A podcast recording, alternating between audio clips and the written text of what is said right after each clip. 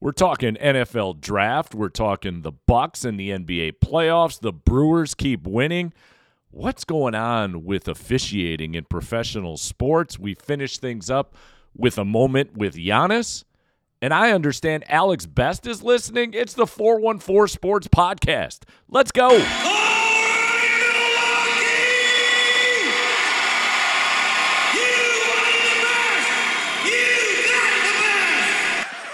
But instead, it's the 414 Sports Podcast, and it starts right now.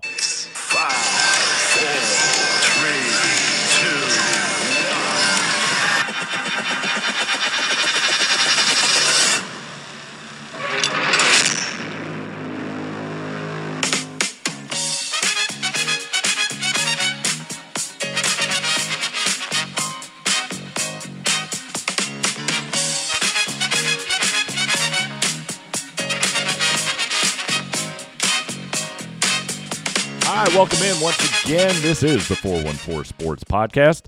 I'm Don Wachillis. Thank you so much for joining us on this episode. Whether you've done so on Google, Spotify, Apple, or any of the other five platforms that we currently reside on, glad to have you with us. As we said in the intro, we're going to be talking about the NFL draft, specifically the effects of the draft on the Green Bay Packers. We'll get into some NBA playoffs, looking at the Bucks as they get a split coming out of Boston. The Brewers now, we flipped the calendar. We're into May. They continue their winning ways. And after an impressive offensive performance last night against the Cincinnati Reds, as we put this podcast together, we'll take a look at how the calendar plays out through the month of May and where they stand. And then before we get to a moment with Giannis to wrap things up today, I want to talk about the officiating in Major League Baseball and the NBA because it seems to be at a bit of a crossroads with the amount of technology everyone has access to. And so we'll get to all of that as we begin to make our way throughout today's episode. Before we get into the NFL draft, I got to give a shout out to Alex, who I understand has become a regular listener. And I want to also give a shout out to Otis, who's been a regular listener, who says that we need to have a debate over some hot takes that I had a couple of episodes ago, and I have a feeling that will take place after Golf League, and looking forward to that as well. And thank you to you two guys and to everybody else who, again, tunes in to our podcast. So let's get to the NFL draft. That took place last week, Thursday. So we're a week into it. Everybody's had a chance to digest and process what took place. Trayvon Walker the defensive lineman, the edge defender from Georgia, 6'5, 272, gets the accolades of being the number one, number one pick, shall we say, from or for the Jacksonville Jaguars. So congratulations to him. Aidan Hutchinson goes number two to the Lions. So you get a couple of defenders that go right away off the board. I think many were surprised the fact that Daryl Stingley Jr., the cornerback from LSU, went third to the Texans. If Derek Stingley Jr. can stay healthy with those ankle and foot injuries that he had in the latter part of his collegiate career, that's going to be a unbelievable pickup for the Texans, who obviously are in the process of rebuilding. But for the Green Bay Packers, the Packers go on the defensive side of the ball. Now, it's been 20 years since the Packers drafted a wide receiver in the first round. Hello, Javon Walker. So they go defense once again, and they pick up Quay Walker, an inside linebacker out of Georgia, with the number 22 pick. And then at number 28, they pick up defensive tackle Devonte Wyatt, also from Georgia. Again, Georgia defenders, a common theme throughout the first round of the draft. And of course, then the national media goes bonkers, right? There's poor Aaron Rodgers again, who's getting no help. There is no help for Aaron Rodgers. Well, there's a couple of things to keep in mind when we're talking about wide receivers and we're talking about the Green Bay Packers. First of all, picking in the 20s once again, which is something the Green Bay Packers have been used to because they win. And so your draft status isn't always great. And then you look at the upper part of the first round, really that mid round, starting about number eight and making its way to number 16. And we saw all of those receivers that we hope the Packers might get their hands on being taken off the board. It started with Atlanta, who took Drake London, the wide receiver out of USC. And then we had a run of three wide receivers right in a row in the fact that the Jets took Garrett Wilson from Ohio State. The Saints were able to get Chris Olave from Ohio State, Jameson Williams from Alabama, one that many thought might slide into the 20s and get taken by the Green Bay Packers, gets picked up at number 12 by the Detroit Lions. And then Jahan Dotson, another name that was being bantered about for the Green Bay Packers to coincide and, and, and run the wideout spot with Aaron Rodgers. Jahan Dotson goes to the Washington Commanders at number 16. So all of the first round caliber type wide receivers are now off the board. And I know many people were wondering, considering the number of trades that took place, both as far as moving uh, draft pick wise within the first round, and also the trades that took place with some various wide receivers, some veteran wide receivers um, on draft day. Many thought maybe the Packers should have been in the mix. And so my argument to that would be how do you know they weren't? How do you know they weren't in the mix? How do you know they weren't trying to do what many people were hoping they would? We have this NFL fantasy draft mentality when it comes to general managers, which is you sit down with your friend at the bar, you say, I'll trade A for B. I'll throw in a beer and a plate of nachos, and your buddy's like, You're throwing in the nachos? Good, deal set. It's not that easy when it comes to the NFL. Also, you've got to take personalities in play. I am quite sure that if general managers were honest and came out and there was some huge expose in the athletic about how general managers operate within the NFL, there are certain general managers who clash from a personality perspective. And just because you want to call, I don't know, the Tennessee Titans and inquire about a receiver – that doesn't mean that general manager is going to A, pick up the phone, or B, even consider making a trade with you, depending on a number of different factors that come into play. So the Packers go defensive in getting the two players that I had mentioned. And first, we talk about Quay Walker, the inside linebacker out of Georgia, 6'4, 241. It's exactly what the Packers need. Now, a little bit later, I want to talk about somebody who I thought the Packers should have gotten it a little bit later in the draft, uh, a, a, certain linebacker out of Wisconsin, but that will come shortly. All right, so Quay Walker, he's going to be one of those defenders that A can stop the run, but B he can play that edge rushing position as well. And that will be really, really something important when the Packers look at somebody opposite of De'Vondre Campbell. And so that mix there is not bad at all. So Quay coming to the defensive side of the ball should help the Packers. Also, Devonte Wyatt, 6'3, 304. How many times have we said we need a run stopper? Hello, Devonte Wyatt. When you're 6'3, 304, that's exactly what you're going to be doing. You're going to be plugging up the middle. And if you can plug up the middle, that's when your linebackers can run a little bit freer. I always harken back years ago when Brian Urlacher started his career and was just a beast with the Chicago Bears. And then they had some line movement, and suddenly Brian Urlacher wasn't Brian Urlacher. And people were wondering, had he lost a step? Can he still play the game? Can he do this and can he do that? Well, Brian Urlacher, early on his career, was free to roam that second level without much contact because the horses up front were tying up the offensive linemen and not allowing them to get to that second level, which made Brian Urlacher a star. Then, if you look, once they made some moves again at the defensive line, suddenly Brian Urlacher had a resurgence in his career towards the latter stages of his tenure with the Chicago Bears.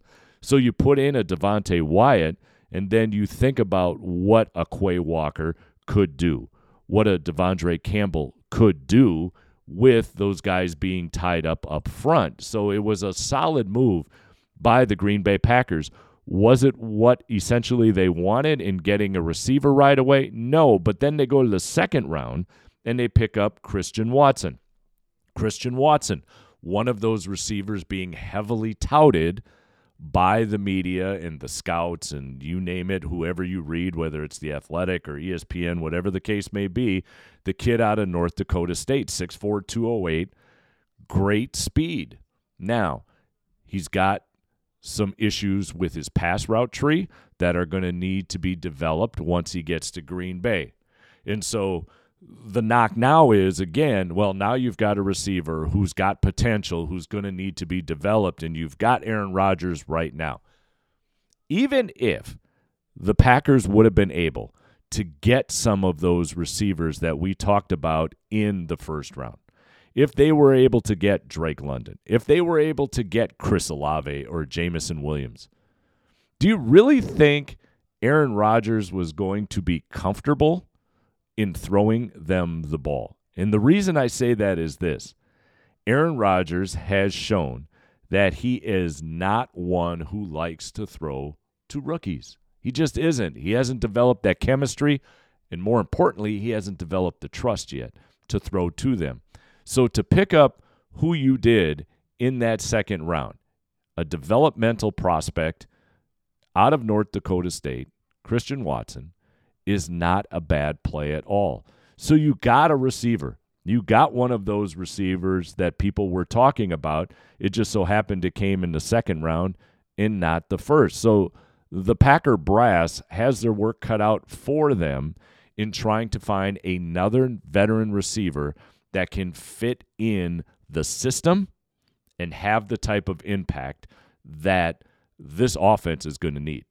I think one thing you can take away from this draft is the fact that the Packers, by beefing up their defense, they're preparing for the day Aaron Rodgers walks out the door. Aaron Rodgers, though signing that three year deal, which I guess I didn't realize until last week, is that it's three consecutive one year deals. So either the Packers or Aaron Rodgers, even after next year, can decide, yeah, okay, we're done. It's time to move on. And if it is time to move on, then you've got somebody like Jordan Love who's going to have to step in. And right now, I don't think there are many within the Packer organization over there on Lombardi Avenue who thinks Jordan Love is ready, like they thought Aaron Rodgers was ready towards the tail end of Brett Favre's career. So if you don't think your quarterback is quite there yet, you're not sure whether or not he's got the skill set to develop the way you had hoped, then you better have a strong defense to help keep you in games. And that was the takeaway I got from this draft is that the Packers are looking to the future, even though they need to look now because of the latter stages of Aaron Rodgers' career, which I completely understand. But they're looking also at the future, knowing that when Jordan Love steps in, there are going to be a ton of bumps in the road in hopes that he develops into the quarterback that they hope. And if he's going to have those bumps in the road, we better make sure our defense is sound.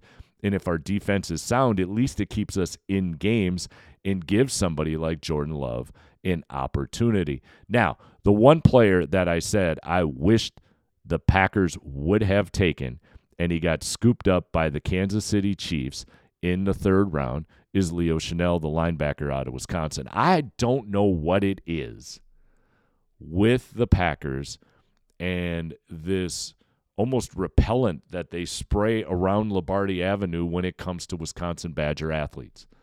There have been some talented athletes that have been on the board that have come out of Wisconsin that the Packers haven't taken that have gone on to have some illustrious careers. Hashtag TJ Watt a couple of years ago. I just thought Leo Chenal would have been one of those players who could have sat in the middle and helped with the plugging of the running games that are becoming a little bit more prevalent in the NFL. And I thought it would have just been an outstanding pick. When you see Leo Chenal now on social media, when he's being interviewed by the Kansas City press, it's all about, I just love to hit. I just love to be in the middle. I just love to knock somebody on their can. That mentality, I think, would have fit perfectly within the Packer organization. And the fact that he's a Wisconsin guy, think of what the fan base would have done. So it's going to be interesting to keep an eye on Leo Chenal the inside linebacker out of Wisconsin, with his career now with the Kansas City Chiefs. So everyone now, after the draft, thinks their team is Super Bowl caliber, right? Everybody talking about the Jets won the draft. Well, good for the Jets. The Jets won the draft, and they did draft very well. There, there's no knocking it. The Jets drafted very well, and it started with Ahmad Gardner, the cornerback out of Cincinnati, that they took with the fourth round pick, and then, as I mentioned before, getting Garrett Wilson at the wide receiver spot within that first round. The Jets drafted very well. Now we'll see if the Jets can develop those players. And that's the one thing the Packers have done exceedingly well over the years is taken players and develop them. Now, we've had players that have left and have gone on to have good careers, but they were developed by this Packer organization. And then obviously you talk about contracts and all the other factors that can come into things as to why a player would leave, but the Packers have shown a propensity to develop. So Christian Watson, that wide receiver taken in the second round, a receiver that the Packer organization, I failed to mention before, moved up, traded up to get him. Watch what happens to him in a couple of years. I don't know if he'll be around when Aaron Rodgers is still throwing the football in green and gold, but I think Christian Watson, if history stands pat, will have a really, really good career. And so, again, we've got a ton of teams right now that believe that they are ready to roll after the draft. It's what makes the NFL great. We've talked about this before, seemingly every month. They throw something at us, whether it's the draft, whether it's the unveiling of the schedule, whether then it's mini camp or training camp, and then preseason, and boom, we're right back to the start of football come fall the NFL has the ability to market itself at a level that I think other professional athletic organizations wish they could do. And the fact that there is such a finite time in which football can be played from September, well, now the Super Bowl goes to February. The fact that those games each and every week matter, unlike basketball, where you're playing 72, unlike baseball, where you've got 162 each and every game matters. It's what makes the NFL special.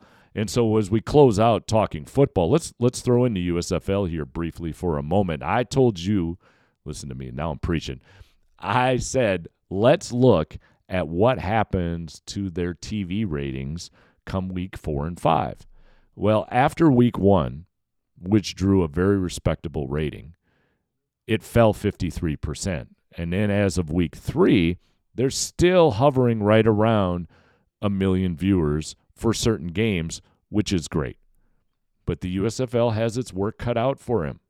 We keep hearing about the fact that we want football in the spring, and we keep getting leagues like the USFL and the XFL trying life out in the spring, and they struggle.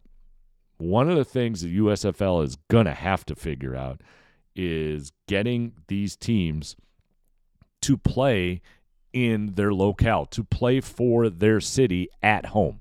And I get why they did it this year a fledgling league trying to start, trying to make sure that they survive year number one, which a lot of leagues haven't been able to do. So they're playing all their games in Birmingham, Alabama. And Birmingham, Alabama, the fans are showing up for Birmingham, Alabama, but they're not necessarily showing up for everyone else. So when you're watching USFL games now, you're seeing a lot of tight shots, a lot of shots really just focused on the field and not what has always been the fanfare surrounding the football game, whether it's NFL or collegiate football. That's one area the USFL is going to have to figure out. But I have a feeling the USFL, their focus was let's get through this first year and see what happens. So the viewership is still okay. It's not great, but it's okay.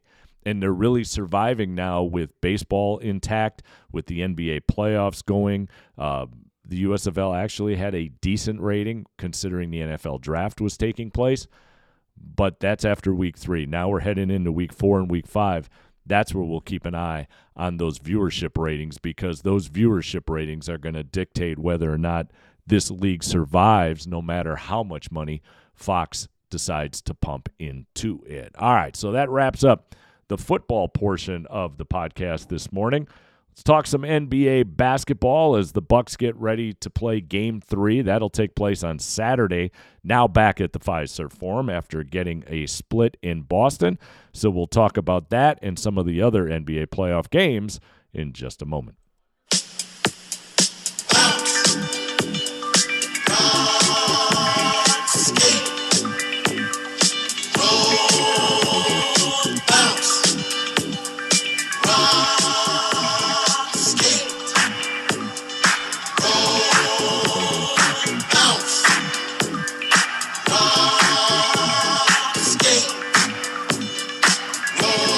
All right, let's talk about the NBA playoffs and sum up what these series stand at at the time of us putting this podcast together before we get into the Milwaukee Bucks and their series against the Celtics. First up, it's the Mavericks and the Suns. Right now, the Suns have a 2-0 lead, and right now Phoenix Phoenix just has too much firepower.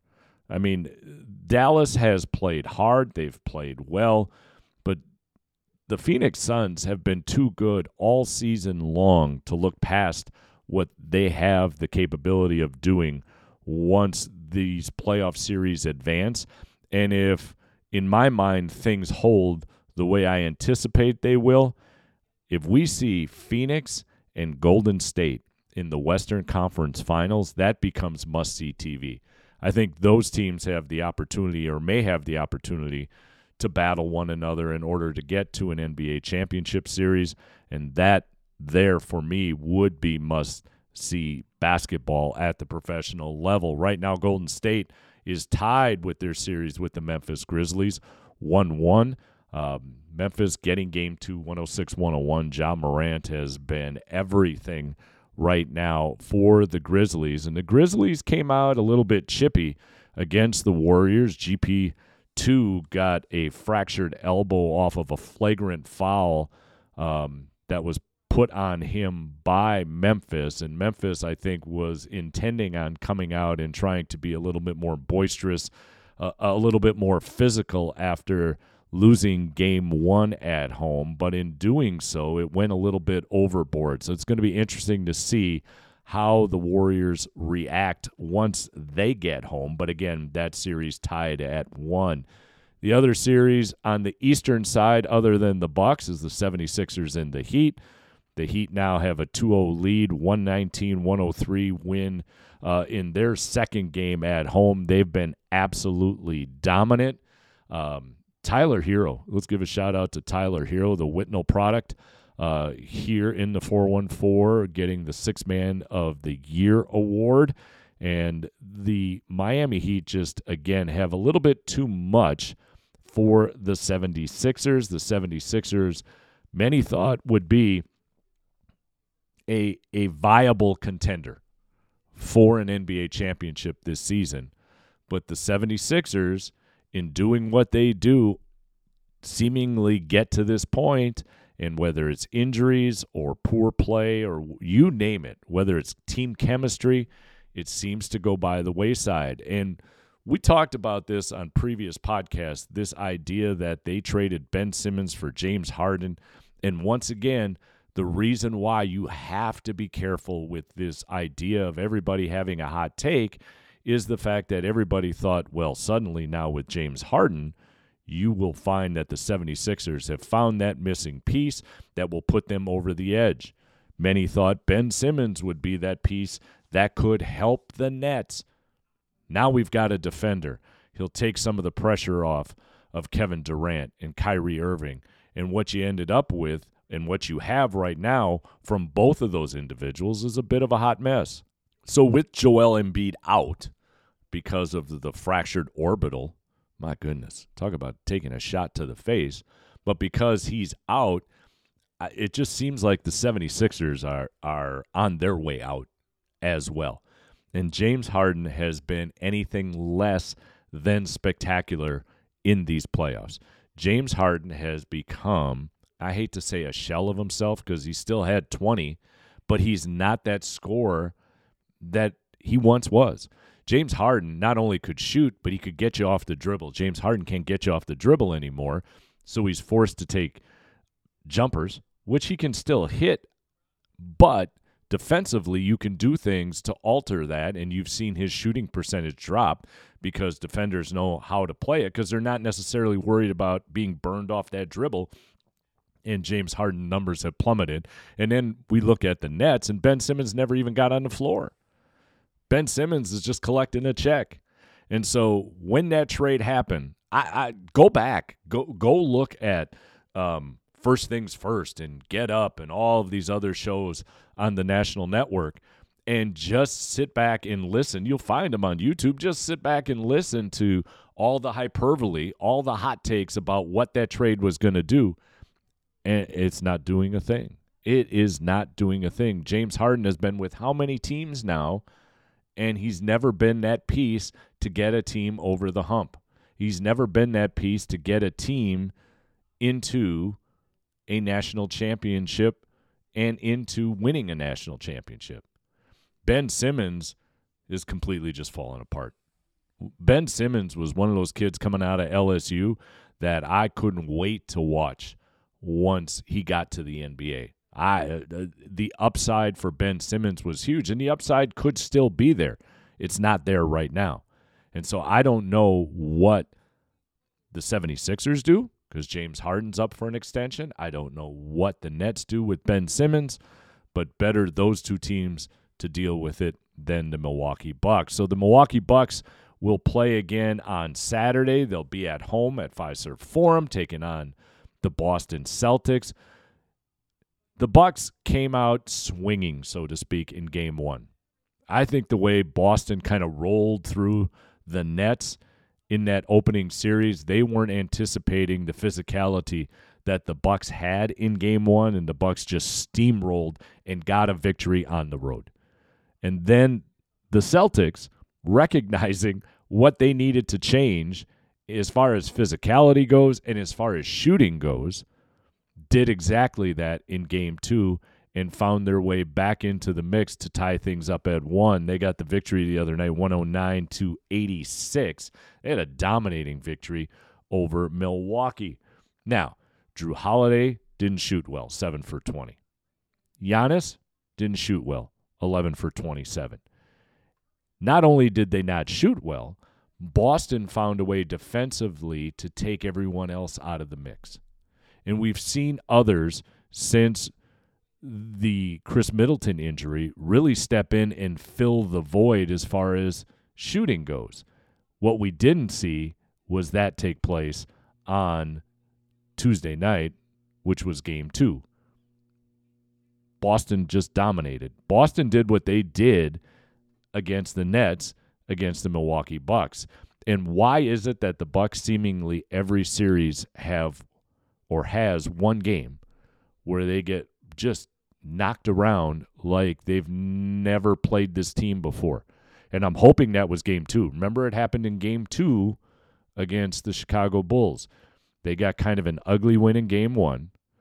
They got punched in the mouth so to speak in game 2 and it kind of then seemingly woke everybody up and they took their game to another level and then got the gentleman sweep against the Bulls. I don't think you're getting a, a gentleman sweep against Boston, but what I would hope is a much better performance at home in game three. This series could definitely and easily go seven.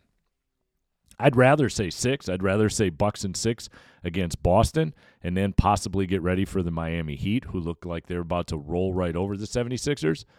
But this thing could definitely go seven. So we're going to have some ups and downs throughout this series. This is not going to be the same type of series that we saw against the Bulls. And the Celtics now, I think, understand it's not the same type of series that they had against the New Jersey Nets. I still call them New Jersey Nets, the Brooklyn Nets. But both of these teams now have really taken and thrown a punch that has caused the other to take a standing eight count. And game three then suddenly becomes pivotal. So we'll wait and see what happens as these things continue to uh, push their way forward.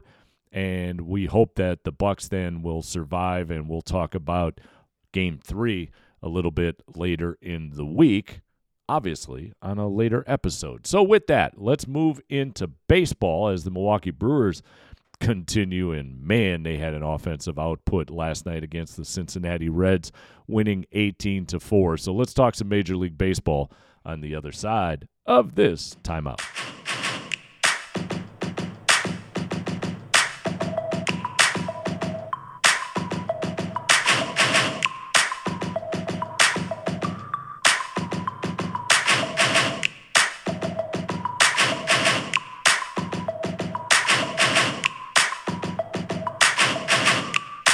One of the hottest teams in Major League Baseball resides right here in Milwaukee as the Brewers now have won 12 out of their last 16.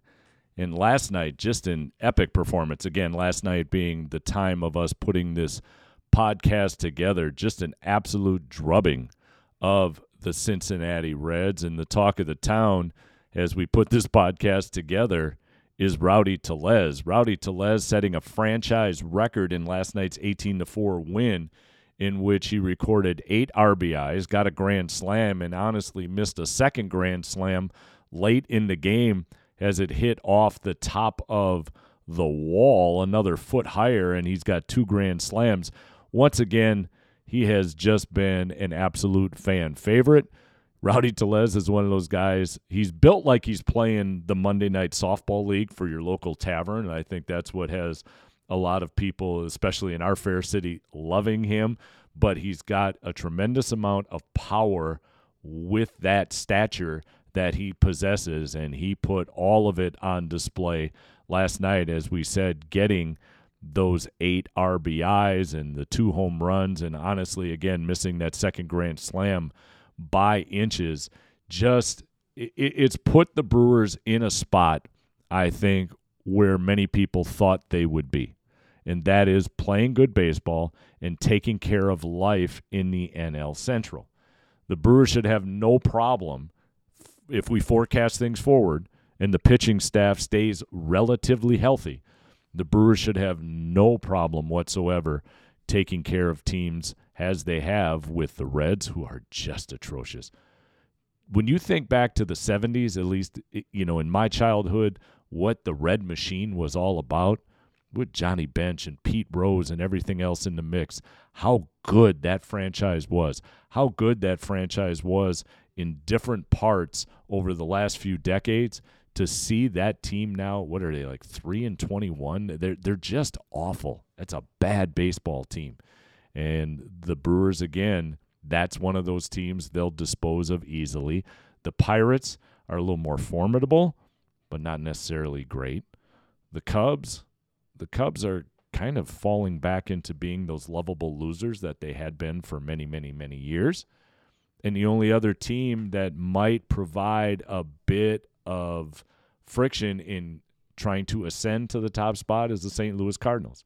The Cardinals always seemingly play good baseball in the latter half of the season. So the Cardinals might struggle now in the month of May, June, and maybe July. But if they stay right around 500, the Cardinals are the team you really have to watch for in August and September because they always seem to be one of those teams that make a late season run. The Cardinals, to me, are the Michigan State Spartans of college basketball. You know, Michigan State can struggle throughout the better part of the Big Ten season, but watch out for Michigan State once you hit February. It's like there's another switch.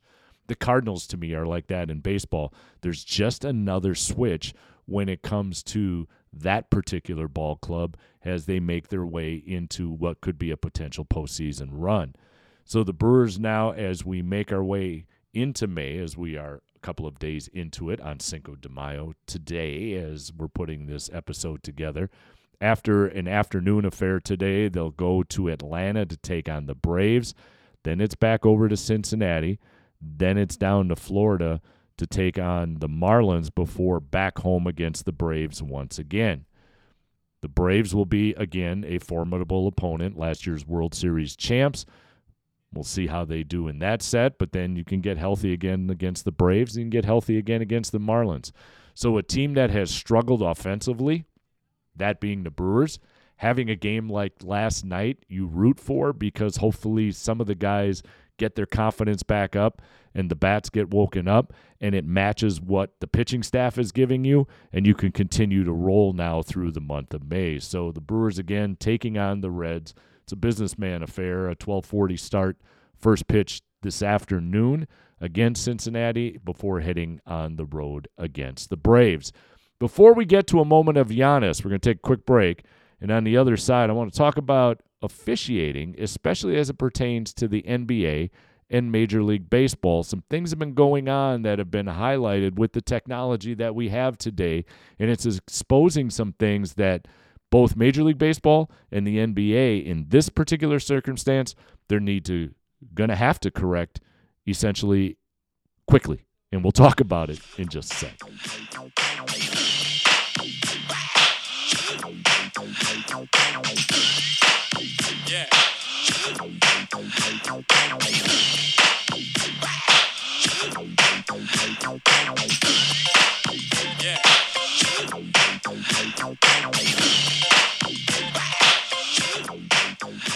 All right, let's talk about the officials, the umpires, the referees, as we see it in Major League Baseball and the NBA. Before we get to that, let's start with something positive. There was something that went viral yesterday, again, May 4th, um, of an incident that took place in Toronto as the Yankees were playing the Blue Jays.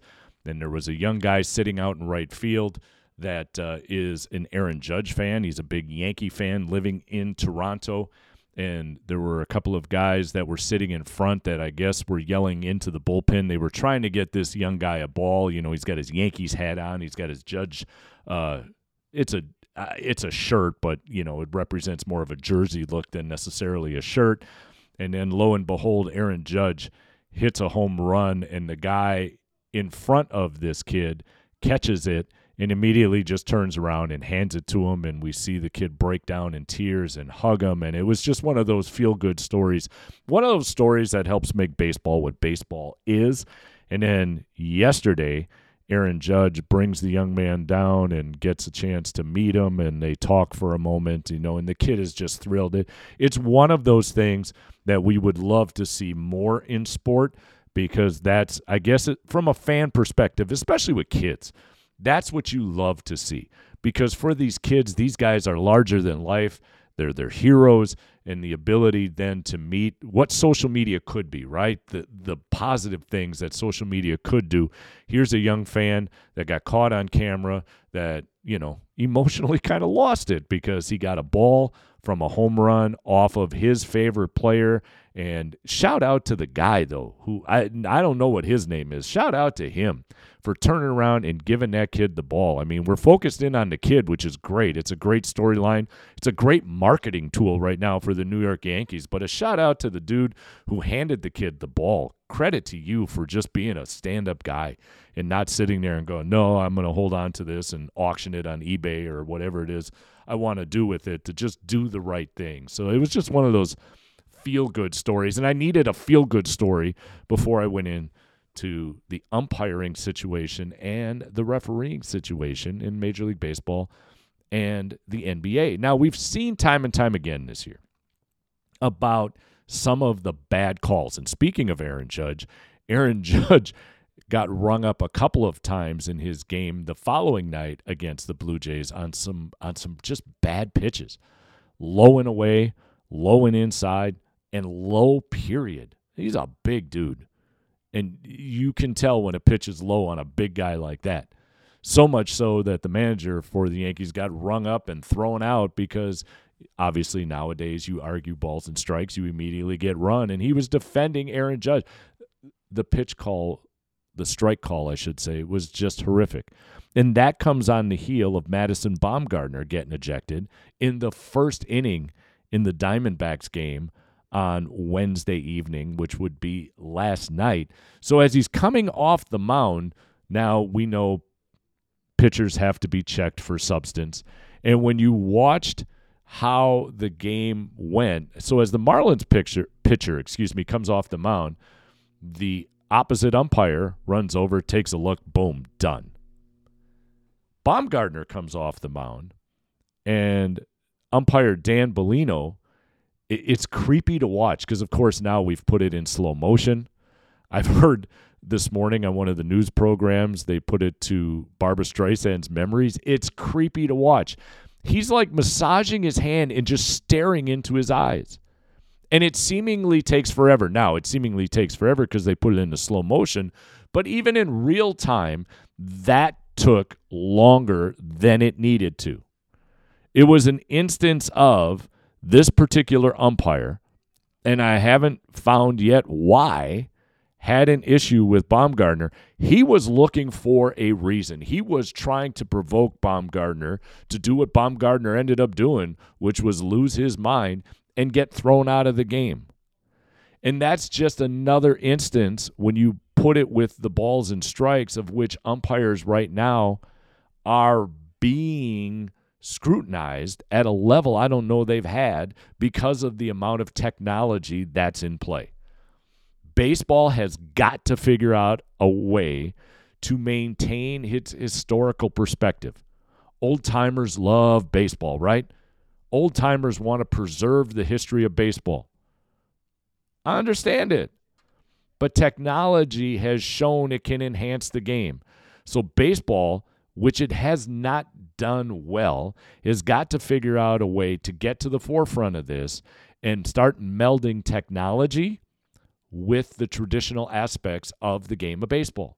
Because if you don't, you are going to find yourself having larger issues than what you have right now. The whole ball and strike thing, you know, somebody posted something from a playoff game. I think it was in the 90s. This idea of balls and strikes being called out of the zone is nothing new. It's been going on forever. The problem again is we have technology today that highlights it at a greater rate than what we did 10, 20, 30 years ago. Baseball has always been late to the party when it comes to technology. They're going to have to figure this out. Then on the other side of things, watching the NBA playoffs. Somebody wa- listen, I'm I'm starting to just become a huge Ja Morant fan because Ja can play the game like nobody else. But watch Ja come down the court. He carries and takes steps every time. We talked about this in the opening series with the 76ers, where Harden literally took six steps between dribbles. Six steps between dribbles, no call. Ja Morant hasn't gotten six steps in, but the other night I counted four. And I've seen not only that, but I've seen in all of the playoff series players taking the ball out of bounds who are clearly over the baseline. I mean, these are fundamental aspects of the game. I'm not trying to be the old guy who yells to people to get off their lawn, but there are fundamental aspects of the game that need to be enforced. And if you're not going to enforce them, then all we're going to get, if we're talking basketball, it'll just evolve into street ball. And then if it's going to be street ball, then why have refs? Let let it be like an all-star game. Just have somebody throw the ball up, get out of the way, and let the guys do what they do. There's a reason why referees are on the floor. There's a reason why there's a rule book. There's a reason why you have one and one situations or two shot fouls or whatever the case may be you have to call the game at a higher level than what is being done now. I understand once you get to the playoffs, referees do not want to be the storyline. And yet they are being the storyline because they're not doing their job. You have to do your job. Now, I get it. You want to swallow your whistle with 30 seconds left and let the guys play because you don't want to send somebody to the free throw line on a cheap foul, which could alter the outcome of said contest. But what about the three plus quarters prior to that? It just seems like right now, again, because technology is so enhanced, that it's exposing some of these things at a much greater rate than what they had been exposed of in the past. And so the guys wearing stripes, the girls wearing stripes, the guys and girls wearing umpire uniforms, they're going to have to figure something out. They're going to have to figure out A, how to step their game up, and B, the the respective leagues are going to have to figure out how to incorporate technology at a greater rate, a better rate, or whatever rate it is I'm trying to think of right now in order to make this all work. And when I say incorporate technology basketball, I don't mean go to the scorer's table and take five minutes to watch replays. That's ruining the flow of the game. And that's an example where you're trying to get something right and it's actually ruining the flow of the game because it's taking so long. Technology exists, incorporating it is not always easy, but you better figure out a way because right now, what's being done through officiating needs a whole lot of help. All right, let me get off my soapbox. Let's wrap things up on a positive note, as we always love to do here on the 414 Sports Podcast.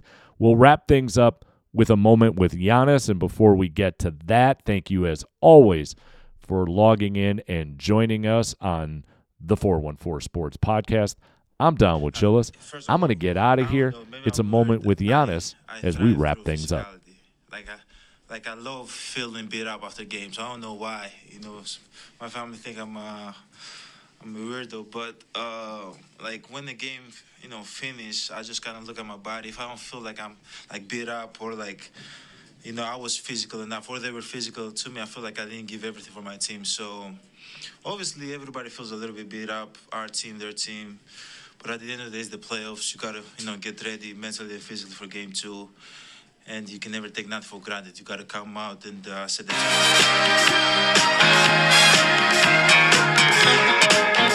Table.